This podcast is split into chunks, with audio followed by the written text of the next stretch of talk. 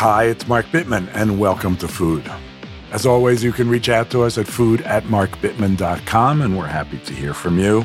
We will be answering questions on the air. We have a bunch of those. We're going to do that soon. We'd love to hear from you, as I said. Questions, comments, answers, whatever. Please subscribe, leave comments for us wherever you get your podcasts, and keep listening. We are growing, we are having fun, and we're going to keep doing this.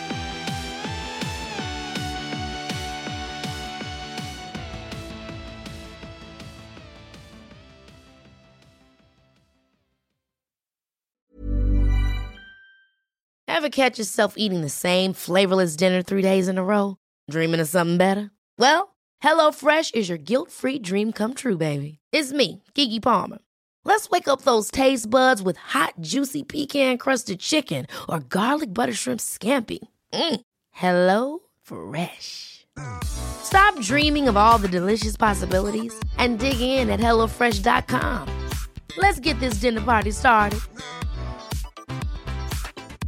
Mom deserves the best, and there's no better place to shop for Mother's Day than Whole Foods Market. They're your destination for unbeatable savings, from premium gifts to show-stopping flowers and irresistible desserts. Start by saving 33% with Prime on all body care and candles. Then get a 15-stem bunch of tulips for just $9.99 each with Prime. Round out Mom's menu with festive rosé, irresistible berry chantilly cake, and more special treats. Come celebrate Mother's Day at Whole Foods Market.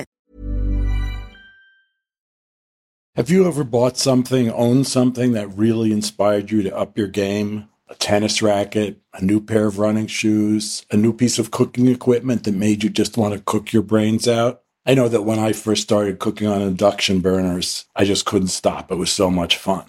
When we own exceptional things, they inspire us to do exceptional things. The all new Lexus GX has an exceptional capability that will have you seeing possibilities you never knew existed. Its advanced technology and luxurious interior mean that wherever you go, you'll never go without. Some of the features that are available on this car include dynamic sky panorama glass roof, front row massaging seats, you know you want that. Available 33 inch all terrain tires, which you will want when you check out the multi terrain select. These are really great features, the kind of features that will make you proud and happy to own a Lexus GX. Live up to the all new Lexus GX, luxury beyond limits. Experience amazing at your Lexus dealer. We're all drinking more water these days, and we're all concerned that we're drinking safe, clean, unpolluted water. Yet, according to our friends at the Environmental Working Group, three out of four homes in the United States have harmful contaminants in their tap water. That's why it's worth checking out AquaTru. AquaTru purifiers use a four stage reverse osmosis purification process, and their countertop purifiers work with no installation or plumbing. They remove 15 times more contaminants than ordinary pitcher filters and are specifically designed to combat chemicals like PFAS, you know, those forever chemicals in your water supply. PFAS, by the way, is found in almost 45% of U.S. tap water. AquaTru has water purifiers to fit every type of home, from installation free countertop purifiers to higher capacity under sink options. Their proprietary purification technology is independently tested to remove over 80 of the most harmful contaminants, including chlorine, fluoride, arsenic, PFAS, nitrates, and many, many others. The filters are affordable and long lasting, and they do not need changing every two or three months like so many others. They last from six months to up to two years. Just one set of filters from their classic purifier makes the equivalent of 4,500 bottles of water, less than three cents a bottle. Plus, you won't be buying bottled water and it'll save the environment from tons of single use plastic waste. AquaTru comes with a 30 day money back guarantee and makes a great gift. Today, listeners to Food with Mark Bittman receive 20% off any AquaTru purifier. Just go to aquatru.com, that's A-Q-U-A-T-R-U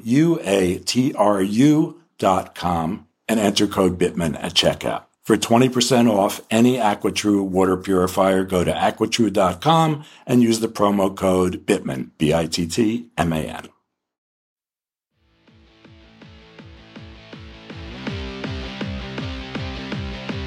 This week we have two experts in international food.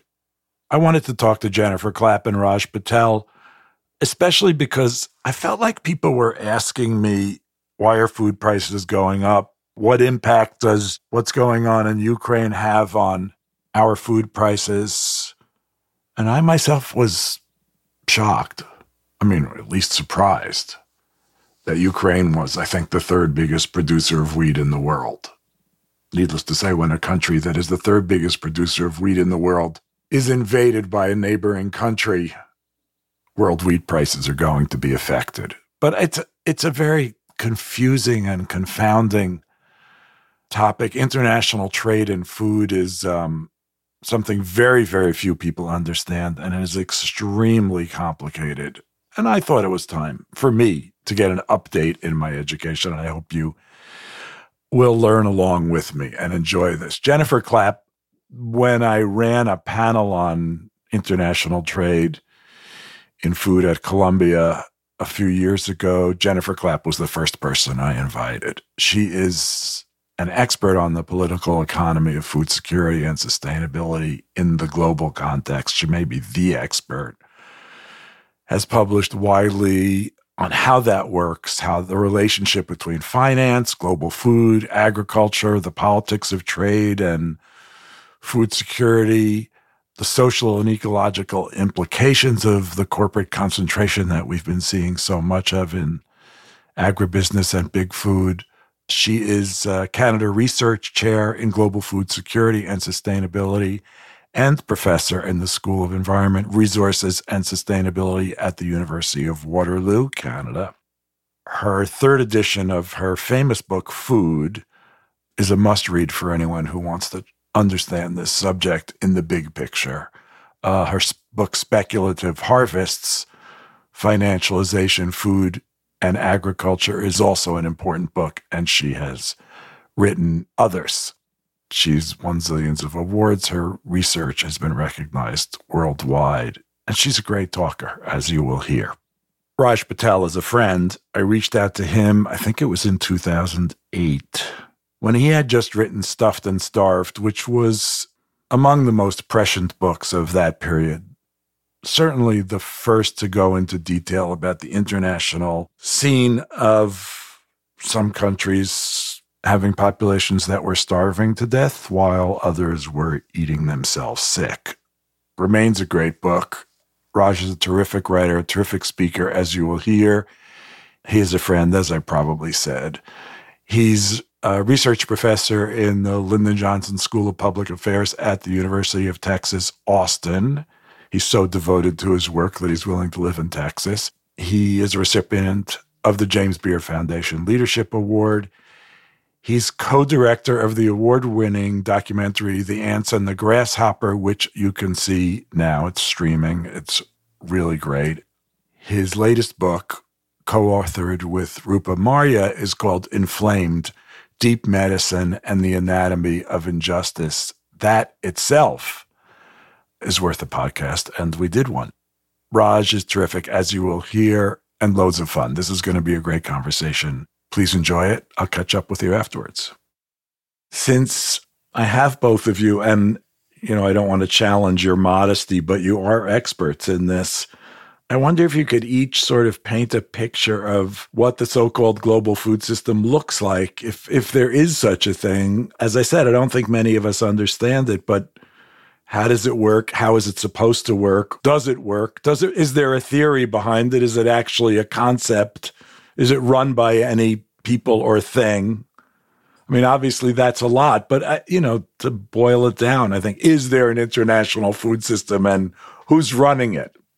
Well, I think it's a good question because we do talk about the global food system a lot, but we need to understand there are multiple food systems. There are local food systems and national systems and regional systems, but there is something I do think there is something that I call the global industrial food system. And that global industrial food system is the kind of system that is built on a couple of principles. One is largely industrial, large scale food production, often geared to export markets, that is, in a sense, traded globally And that trade is often taking place via a handful of transnational corporations that control not just the grain trade, but also food processing and food retail, and also the inputs that go into the industrial production. And that system is subject to forces that maybe are not the same as at other scales, such as the role of financial markets and financialization, where commodity speculators investing in food commodities on um, financial markets can actually influence what happens in this global industrial food system. So for me, it has all of these different elements of a certain kind of production model and a globalization of the trade, the role of transnational corporations, and um, financial markets. So for me, that's the sort of global industrial food system. So I do think it is a thing and it's different from these food systems at other scales. There's no reason for me to disagree ever with Jennifer. If, if there's anything to observe here, it's just you know, we've been talking about supply chains recently. Everyone's like, oh, there's a supply chain and it seems to be broken. But, you know, supply chains are very old. Uh, and before they were, you know, what we recognize as the thing that you, the, the process that gets you your widget from uh, Shenzhen to through Amazon to, to your front door, supply chains were what colonialism operated through.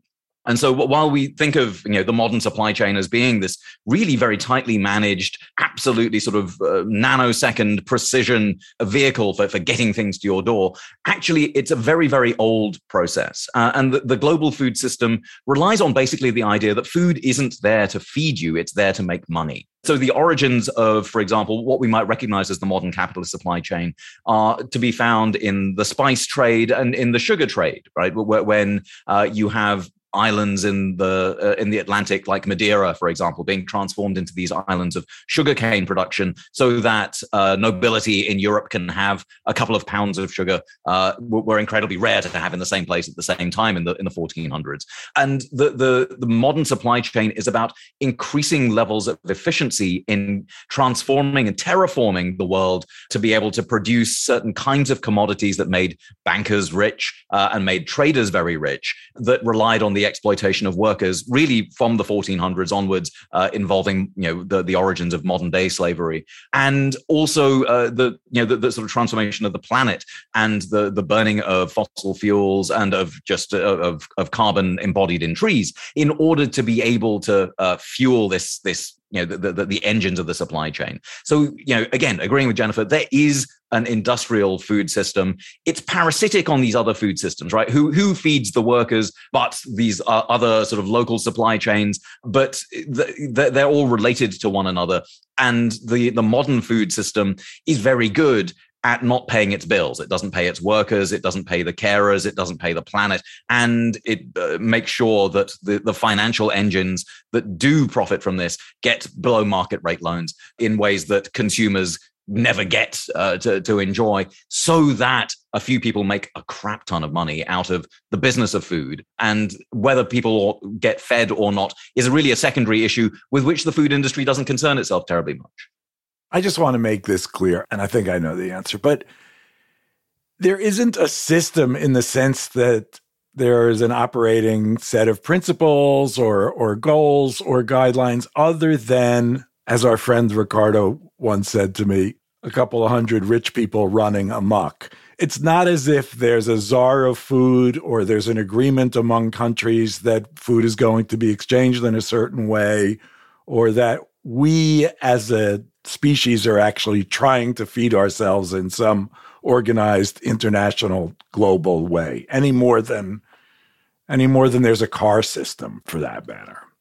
No, I mean, if you don't mind my jumping in, Jennifer, uh, just because you know the, the, World Trade Organization meetings are happening at the moment, and that that's a, a reminder that in fact there is uh, there are sets of rules that have been fairly aggressively negotiated by these, you know, these millionaires run amok. And what the World Trade Organization does, for example, is set rules of the road around the levels of government support that farmers can get, for example.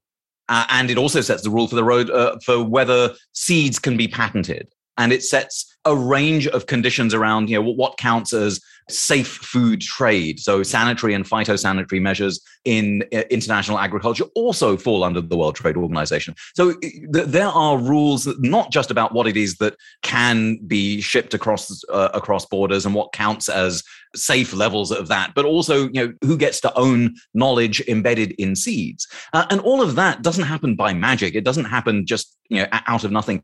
It took aggressive work, uh, really driven by the uh, the United States uh, and the U.S. trade representative, uh, who through the formation of the the World Trade Organization and through the bureaucratic uh, lobbying efforts of some of the world's largest traders uh, and, and food manufacturers, were able to shape the architecture of the modern food system. This is not some sort of haphazard market outcome. Markets are themselves outcomes. You, you understand that, that actually, you know, for there to be an international trading system historically is bonkers. It's very, very new and unusual. Uh, and part of the power of uh, the way that the food system operates is to normalize itself, to make to render normal the fact that uh, you know wheat grown in Kazakhstan is kind of the same wheat as grown in uh, in the Midwest, uh, and th- these are fungible commodities that can be traded and exchanged. That historically is very, very unusual.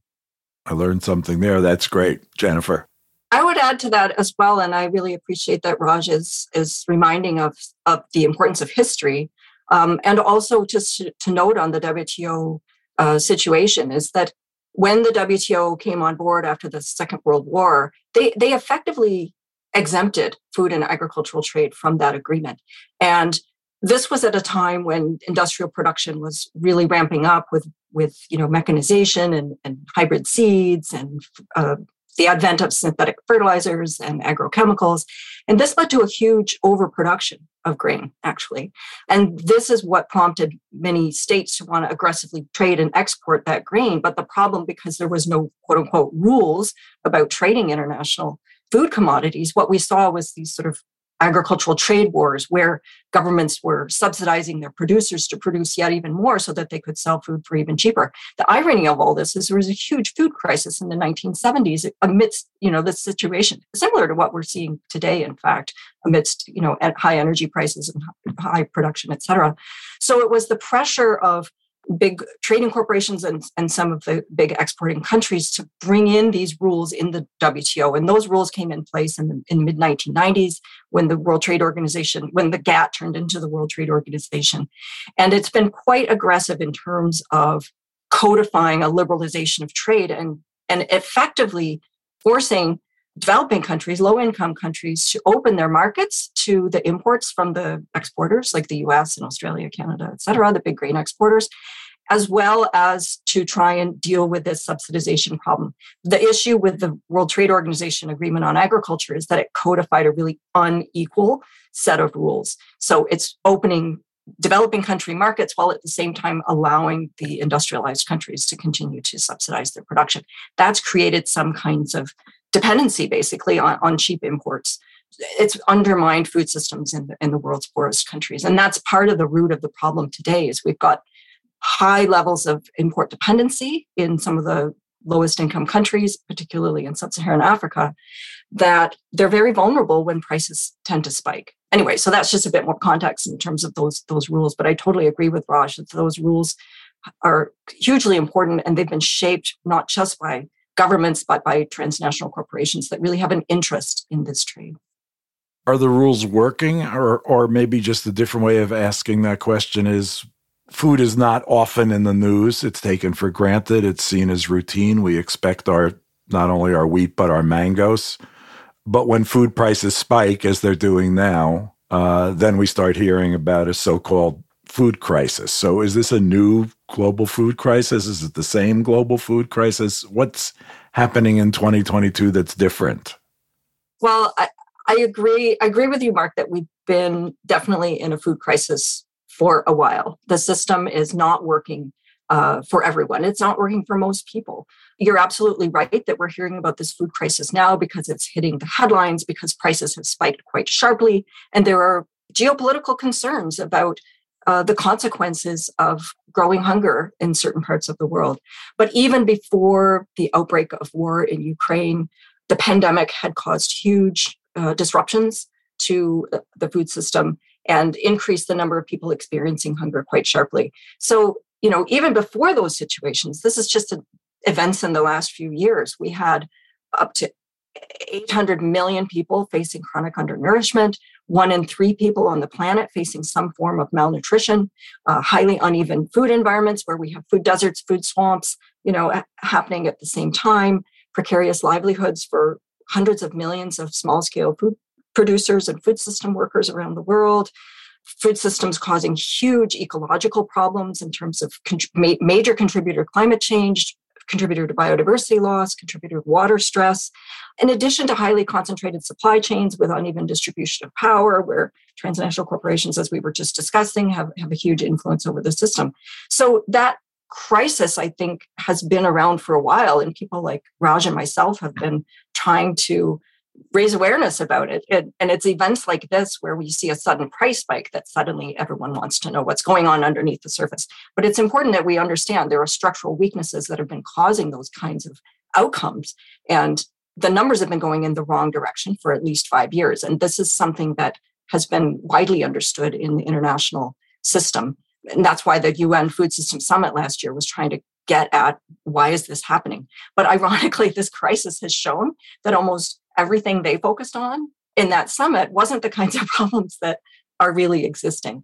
They were avoiding talking about the power of transnational corporations because corporations were actually involved in the summit uh, itself. They avoided talking about trade. They avoided talking about, you know, some of these big power differentials. So I think I agree with you. We've been in a crisis for a while. This trigger has given it a new angle, but it, it's also given us the opportunity to lift the hood and look underneath and see what's going on. I want to just flag for everyone the, the, the importance of what Jennifer, Jennifer said, and particularly thinking about geopolitical order, right? Because the, the hunger has been with, uh, you know, has been a sort of feature uh, of, of, of modern capitalism for as long as there's been modern capitalism. People are like, oh, that's fine. And if certain people are suffering, uh, you know th- th- that's okay uh, so you know in the united states for instance we have 40 million people who are uh, food insecure. Um, but that's not what's making the headlines. And uh, that's because you know 40 30 million ah, you know we, we, we're good with that. Uh, and uh, again globally under covid i think jennifer your, your example is exactly right. Under covid you know 800 million people bring year long malnourishment that's fine. We're, we're, that, that's okay. The worry now is that the delta, the, the, the, sort of additional 50, 60, 70, 100 million people who are going to suffer malnourishment is enough to destabilize order to the extent that, that now the bourgeoisie, the elites have to start worrying about things. And that's, that's the, the sort of, uh, you know, the, the boundary condition that brings things into the news. If you think about the last time we were reading about food uh, crises, it was in 2008 and then in 2010. And in 2008 and 2010, we had food price spikes. And then we had uh, a similar sort of story to the one we have now, where fuel prices also went up and uh, where interest rates were also, uh, I mean, it, it, the interest rate story was a little bit different in 2008, 2010 because of the, the, the recession and people just throwing money out of helicopters. Uh, but uh, for countries in the global south, uh, things were pretty dire. And you saw changes of government in Haiti, among other places, in, the, in 2008. And then 2010, you saw the Arab Spring. And all of a sudden there's an association in the minds of policymakers around you know food uh, food prices and rebellion. And you know it's a very malthusian reflex right? Uh, uh, for thomas malthus for, for folk who, who don't quite recall he, he was the guy who uh, observed that food prices um, uh, so the, the, the, population increases geometrically but food uh, availability increases only arithmetically. And at some point the curves cross and then you have all kinds of mayhem. And that idea that you need food in order to keep the poor happy is something that lurks in the minds not just of policymakers but of journalists and m- most folk who who haven't stopped to think about how it is that actually food systems work. And so eh, right now we're reading a lot about this crisis because we've we imagine that we're over a threshold of some kind, and, and that, that to some extent is true. We've already seen uh, a change of government in in one place where uh, you know fuel prices and economic collapse have been precipitated by some very bad economic policy and uh, some failures in the food system in in Sri Lanka, for example. But Sri Lanka won't be the first place where we see this kind of uh, of, of, regime change um, because you know, high food prices and high fuel prices uh, and spikes in those are uh, very tightly correlated with uh, protests and with with socio-political upheaval, and that's why it's in the news right now. So you know the, the tragedy is that in a good year when there are merely uh, hundreds of millions of people who are going hungry. We're fine with that. And even if you look at the, the coverage now of who it is that's uh, actually hungry, uh, it's you know, large parts of sub-Saharan Africa that are not getting anywhere near the money that, that, that they, have been promised by donors. You know, the, the, there are parts of Central Africa that are, that are at 10% of the sort of donor subscription for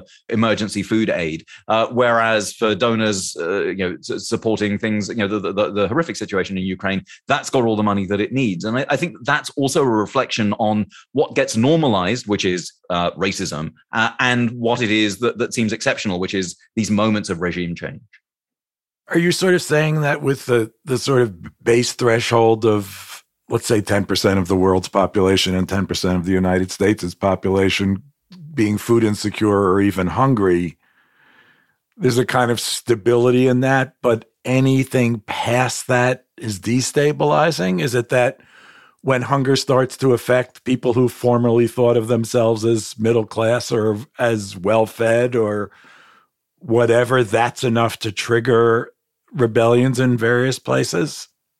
just to jump in, it's the spike. It's, I mean, you, you can observe, uh, you know, a, a, sort of year on year gentle increase in levels of hunger and for, for, you know for the working class over you know in, in, the united states since the 1970s you know wages have been stagnant for blue collar workers. And the trade-off is uh, low fuel prices and low food prices. And for things gradually getting worse that there's you know there's a certain amount of tolerance for that. But what's interesting in this moment is the spike. Uh, and because the spike of food prices comes with the spike in fuel prices, uh, and uh, the way we've set up our economy, we're very vulnerable to spikes in food and fuel. And now, of course, in the United States, uh, with, the lifting of restrictions on uh, eviction, uh, we, we can have rent, you know, housing price increases happening at the same time. When all of these happen together, then all of a sudden people will not get used to that in a hurry. And that's when socio-political order is much less stable than just the sort of chronic eking out of uh, of pounds of flesh from the working class.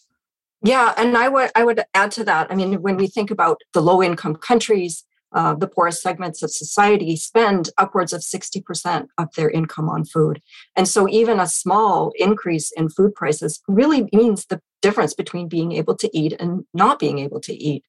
And I think maybe just to explain for listeners, because often we see lots of numbers thrown around in terms of the number of hungry people and it's confusing even for us as experts. So i just thought maybe i could take a minute to explain because i threw around a number that one in three people on the planet faces some form of malnutrition and that's true. Either mild or moderate uh, food insecurity micronutrient deficiencies or overweight and obesity. Uh, those are all forms of malnutrition and, and that's affecting a third of humanity. That's important to understand then the next number to explain is that around 800 million people or more are facing what's called chronic undernourishment.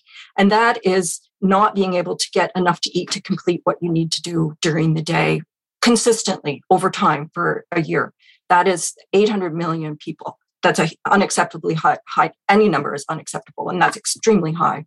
And then the next number that we're hearing a lot about right now in the context of this crisis is around 300 to 325 million people facing what's called acute food insecurity. That means if they're not going to get food in the next couple of months, this is this is really a problem.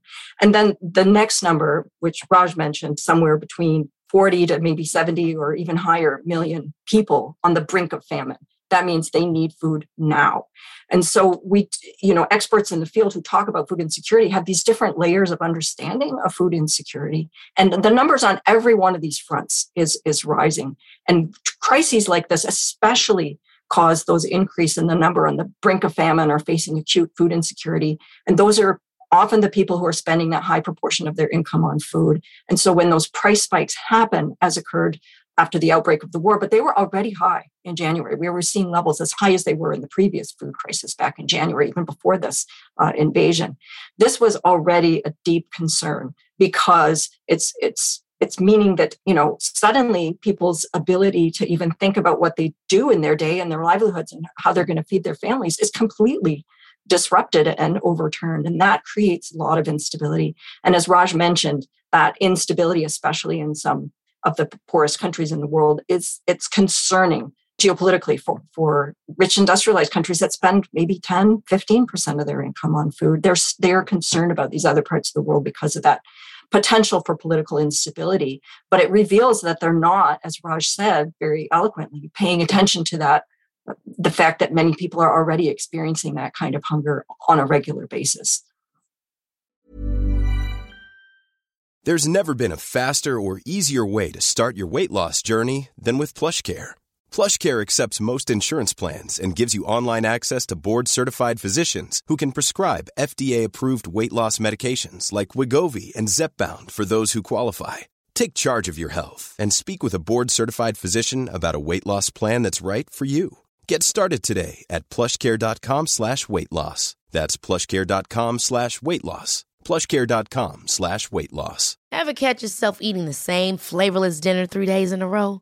Dreaming of something better? Well, HelloFresh is your guilt-free dream come true, baby. It's me, Keke Palmer.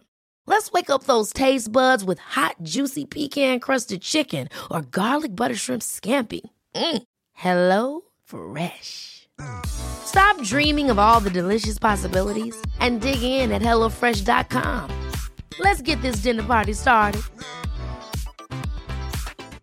Mom deserves the best, and there's no better place to shop for Mother's Day than Whole Foods Market. They're your destination for unbeatable savings, from premium gifts to show-stopping flowers and irresistible desserts. Start by saving 33% with Prime on all body care and candles. Then get a 15-stem bunch of tulips for just $9.99 each with Prime. Round out Mom's menu with festive rosé, irresistible berry chantilly cake, and more special treats. Come celebrate Mother's Day at Whole Foods Market. Quality sleep is essential. That's why the Sleep Number Smart Bed is designed for your ever evolving sleep needs. Need a bed that's firmer or softer on either side? Helps you sleep at a comfortable temperature? Sleep Number Smart Beds let you individualize your comfort so you sleep better together. JD Power ranks Sleep Number number 1 in customer satisfaction with mattresses purchased in-store. And now, save 50% on the Sleep Number limited edition Smart Bed for a limited time. For JD Power 2023 award information, visit jdpower.com/awards. Only at a Sleep Number store or sleepnumber.com. We're all drinking more water these days, and we're all concerned that we're drinking safe, clean, unpolluted water. Yet, according to our friends at the Environmental Working Group, three out of four homes in the United States have harmful contaminants in their tap water. That's why it's worth checking out AquaTru. AquaTru purifiers use a four stage reverse osmosis purification process, and their countertop purifiers work with no installation or plumbing. They remove 15 times more contaminants than ordinary pitcher filters and are specifically designed to combat chemicals like PFAS, you know, those forever chemicals in your water supply. PFAS, by the way, is found in almost 45% of U.S. tap water. AquaTru has water purifiers to fit every type of home, from installation free countertop purifiers to higher capacity under sink options. Their proprietary purification technology is independently tested to remove over 80 of the most harmful contaminants, including chlorine, fluoride, arsenic, PFAS, nitrates, and many, many others. The filters are affordable and long lasting, and they do not need changing every two or three months like so many others. They last from six months to up to two years. Just one set of filters from their classic purifier makes the equivalent of 4,500 bottles of water, less than three cents a bottle. Plus, you won't be buying bottled water and it'll save the environment from tons of single use plastic waste.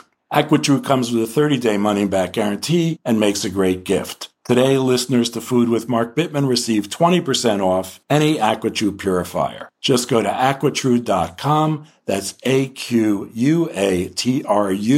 dot com, and enter code Bittman at checkout. For 20% off any AquaTru water purifier, go to aquatru.com and use the promo code BITTMAN, B-I-T-T-M-A-N. Have you ever bought something, owned something that really inspired you to up your game? a tennis racket, a new pair of running shoes, a new piece of cooking equipment that made you just want to cook your brains out. I know that when I first started cooking on induction burners, I just couldn't stop. It was so much fun. When we own exceptional things, they inspire us to do exceptional things. The all new Lexus GX has an exceptional capability that will have you seeing possibilities you never knew existed. Its advanced technology and luxurious interior mean that wherever you go, you'll never go without. Some of the features that are available on this car include dynamic sky panorama glass roof, front row massaging seats. You know you want that. Available 33 inch all terrain tires, which you will want when you check out the multi terrain select. These are really great features, the kind of features that will make you proud and happy to own a Lexus GX. Live up to the all new Lexus GX, luxury beyond limits. Experience amazing at your Lexus dealer.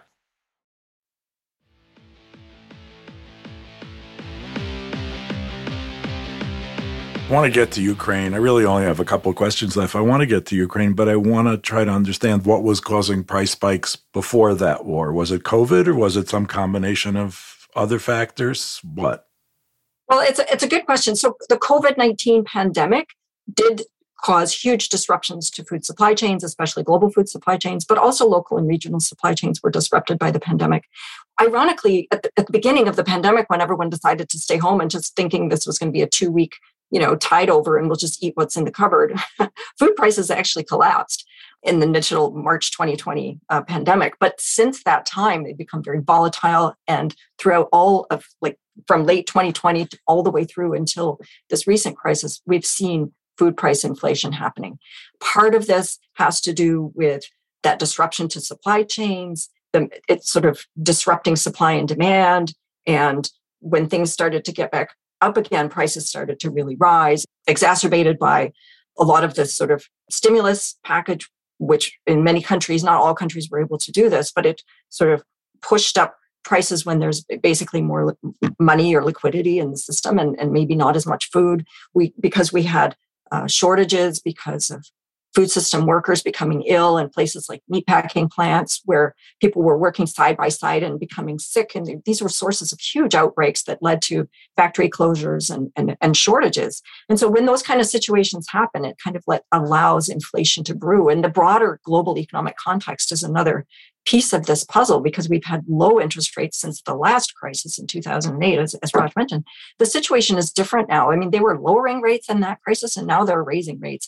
And that and that's sort of trying to tackle that inflation, but it's creating more and more economic instability as we're seeing on, you know, seeing on the markets. And so it's sort of created that kind of situation of general inflation that was basically gradual it was happening maybe not that gradual but it was happening. It, and then the spikes that occurred because of the invasion uh, in Ukraine, where we saw speculation on this sort of futures markets for, for wheat and other grains because of this anticipation of further shortages. So this it's it's a bit complicated, and I'm not sure we even can explain everything that's going on in context of food price inflation. But those are some of the elements, and I'm sure Raj has more to add, to add to that list. I, I can't add to it, but I, I, can. I mean, if, if you want the sort of handy way of remembering it, uh, just remember that this crisis is brought to you by the letter C. Um, so it, it, you know, climate change is uh, there. So th- th- there's a C for you. Uh, where uh, you know you, you, mentioned mangoes earlier on, Mark, and of course the, the mango season now is uh, being utterly crippled in India by the fact that there, you know, this staggering heat wave has happened at the same time as mangoes ripen, and so there's there are pitifully few mangoes. But mangoes are just the least of everyone's concerns. Climate change is uh, really uh, putting the boot into uh, a lot of the upward trends in uh, commodity prices, and that, has been again ongoing every year. We've we've seen sort of slight slight decreases in the, the possibilities and potentials of yield. so even though the, the world food stock per person is increasing just a little bit, that rate of increase is falling, and that's because climate change is driving things. So you've got see the climate change conflict. You know, even before uh, the, uh, the, the, the shenanigans in in Ukraine uh, conflict was driving lots of people into hunger, uh, and that's because not just of sort of refugees and not because of, sort of just the conflicts in the Middle East, but uh, conflicts around the world are driving uh, poverty, and of course, poverty is the issue here. If, if there's enough food per person in the world, the reason people go hungry is not because there's not enough food, but because of poverty,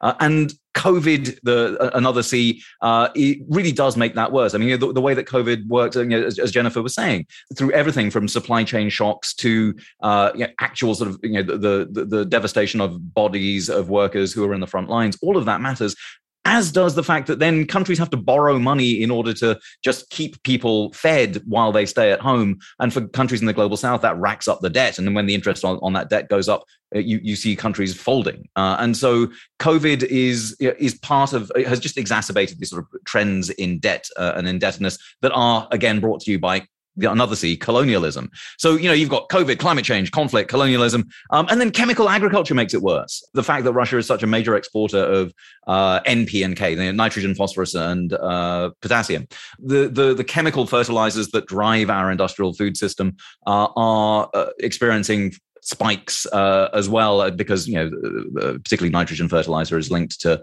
um, to fossil fuels. And so when the price of oil goes up so does the price of, of nitrogen fertilizer. Chemical agriculture has us over a barrel. And when uh, that C becomes more expensive so does the rest of the food system. Uh, so you know th- th- there there are lots of dynamics happening simultaneously. But I, I do think that that uh, you know ultimately this is driven by the, the, the big C of capitalism. And if if we understand how capitalism in this particular moment is undergoing crisis uh, will understand what what was already in place before Ukraine, and Ukraine just makes it worse. Let's just talk about Ukraine for one second because it is kind of the catalyst in everyone's mind. Not everyone's, obviously, but those of us who are not as don't have a, as big a long range view as the two of you and well, I will confess to being surprised that Ukraine was a major world supplier of wheat. So I think that it's safe to say that if I was surprised by that, many other people were surprised by that. I'm not a complete idiot. Um, but I am even given that, okay, there's conflict in this place that's a big grower of wheat. That that's uh, that's a big deal. But maybe it's hard for us to or, or challenging for us to understand how that affects the United States, given that we are also a very big grower of wheat. And while I suspect I know some of the answers to that, I bet I don't know them all. And I bet a lot of people would be interested in hearing your answers to that. So the question is really how does a crisis, a conflict in one country that's a big supplier of a given food affect, it seems, every other country in the world? Yeah, well, as you mentioned, Ukraine is a major producer of wheat. Um, it's it's it's got a similar landscape and climate to North America, um, which is also a big uh, producing region. Um, and but the issue here is that together, Russia and Ukraine produce around a quarter of the world's traded wheat or wheat exports and around 20% of the world's maize exports, and something like 60% of the world's uh, sunflower oil exports. And these are all extremely important commodities uh, for food security, but also for, for other purposes like, you know, f- food ingredients that go into the industrial food system. Some of these crops can be used for biofuels, et cetera. So they're, they're importantly traded commodities. And a number of countries as I mentioned earlier, are dependent on food imports. And a number of those countries are dependent on Ukraine and Russia specifically. Many countries in sub Saharan Africa and the Middle East import from Ukraine and Russia. And so what, what happens is obviously those countries that relied on those exports because they have been disrupted. And but there is a continuation of exports from the region. It's just slowed down. Uh, and it's been very disrupted. And so those countries that need those imports of, of wheat or maize or sunflower oil, um, they need to source it from somewhere else. And so when they're trying to source it from somewhere else, there's a lot of logistical things that have to happen. The, the, there's these big grain trading companies that we call the ABCDs, uh, Archer Daniels Midland, Bunge, Cargill, and another C, and Louis Dreyfus. And they control somewhere around, you know, 80, 90% of the global grain trade. And they also they're shippers right they're shipping these products and so their insurance rates have shot way up um, just because traveling you know moving grain out of the black sea region especially has, has become really dangerous because of the war. And so costs are going up. There's these logistical changes. There's now new demand from coming from places like north america that grows grain or argentina or australia.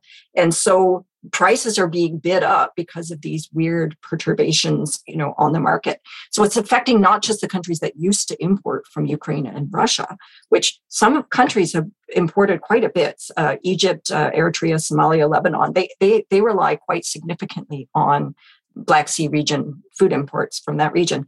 Um, but it's affecting every country that is dependent on food imports because the prices are rising and these logistical um, challenges are happening. And part of the reason this has been so problematic is the high degree of concentration of the countries that produce for export. So we mentioned that Russia and Ukraine account for 25%. That's a quarter of the world's traded wheat exports. But there's only eight or seven countries plus the European Union account for like 90% of it. Um, so if anything happened in any one of those countries, it would be a similar kind of crisis. So that high level of concentration means there's not that many places to go to, to source your food from somewhere else. And so that again contributes to these problems in the system. So it does end up being a global crisis because of two suppliers are, are taken out of the market what, what we're in is this sort of moment of crisis where, uh, as Jennifer said right at the beginning of our conversation, the real solutions are around transforming, you know, con- confronting uh, the power of these large corporations, thinking about debt relief, thinking about reparations for uh, climate damage. None of this is on the table. And instead, we're left with the sort of Bill Gatesian approaches of, well, what we need is slightly more precision agriculture and you know, slightly more fertilizers for farmers in Africa. And maybe we'll teach everyone to code and everything will be fine. Uh, but you know, the last thing that we're being offered in terms of a solution is uh, something more robust in terms of uh, undoing the system that got us into this mess in the first? Last question. Is there a way to imagine how the food system might work short term or relatively short term if the top priority were not profit, were not, if the top priorities were not being set by the corporations that kind of run the whole show?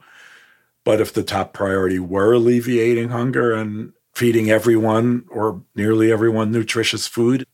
We're seeing increased openness to the idea of making supply chains shorter, making them more local and regional, even in places of power. So, this is super fascinating because we've gone through this period since the, the late 70s, early 80s of you know neoliberalism and a push for global free trade and, and all of this stuff and suddenly we're seeing a bit of an ideological shift in some places towards this idea of reshoring production, and that includes food production. So it's really interesting. And after the last crisis, if you talked about um, food self sufficiency in 2008, you'd get a scathing uh, editorial written about you in the Financial Times saying that you were absolutely bonkers. We're not seeing that this time. So that's quite interesting to me that there is some shift. I mean, obviously, there's still pushback um, from sort of the diehard free traders and, and neoliberal uh, advocates, but there is a bit of a shift going on, and we're seeing as well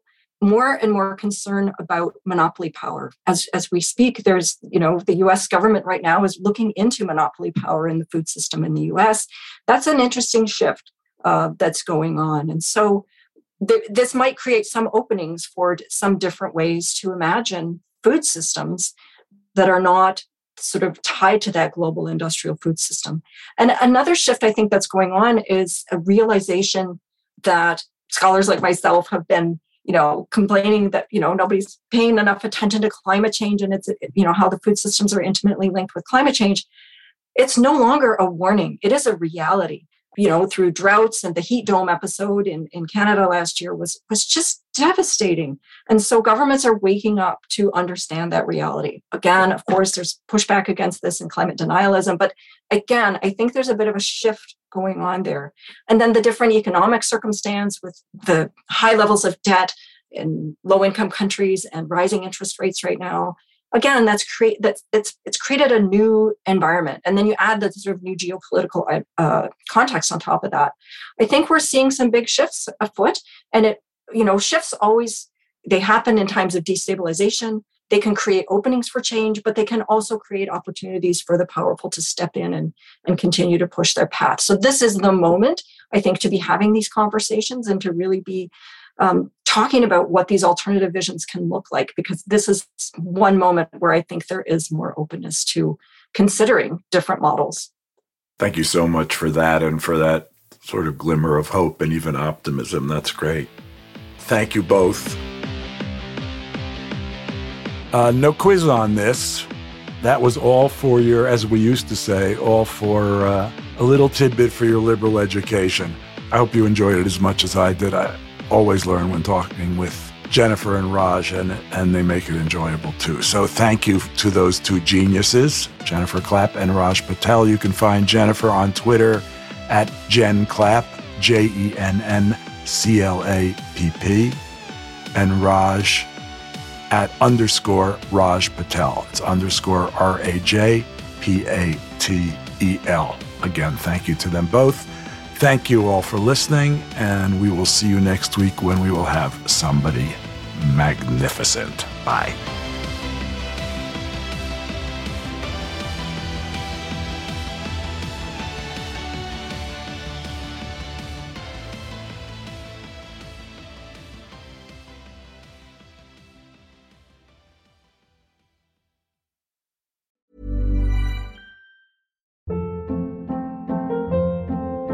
Hold up. What was that? Boring. No flavor. That was as bad as those leftovers you ate all week. Keke Palmer here, and it's time to say hello to something fresh and guilt-free. Hello Fresh. Jazz up dinner with pecan-crusted chicken or garlic butter shrimp scampi. Now that's music to my mouth. Hello Fresh. Let's get this dinner party started. Discover all the delicious possibilities at hellofresh.com. Mom deserves the best, and there's no better place to shop for Mother's Day than Whole Foods Market. They're your destination for unbeatable savings, from premium gifts to show-stopping flowers and irresistible desserts. Start by saving 33% with Prime on all body care and candles. Then get a 15-stem bunch of tulips for just $9.99 each with Prime. Round out Mom's menu with festive rosé, irresistible berry chantilly cake, and more special treats. Come celebrate Mother's Day at Whole Foods Market. Hey, it's Paige DeSorbo from Giggly Squad. High quality fashion without the price tag. Say hello to Quince. I'm snagging high-end essentials like cozy cashmere sweaters, sleek leather jackets, fine jewelry, and so much more. With Quince being 50 to 80% less than similar brands. And they partner with factories that prioritize safe, ethical, and responsible manufacturing. I love that. Luxury quality within reach. Go to quince.com slash style to get free shipping and 365 day returns on your next order. Quince.com slash style. Imagine the softest sheets you've ever felt. Now imagine them getting even softer over time. That's what you'll feel with Boll and Branch's organic cotton sheets. In a recent customer survey, 96% replied that Boll and Branch sheets get softer with every wash. Start getting your best night's sleep in these sheets that get softer and softer for years to come. Try their sheets with a 30-night guarantee. Plus, get 15% off your first order at bollandbranch.com. Code BUTTERY. Exclusions apply. See site for details.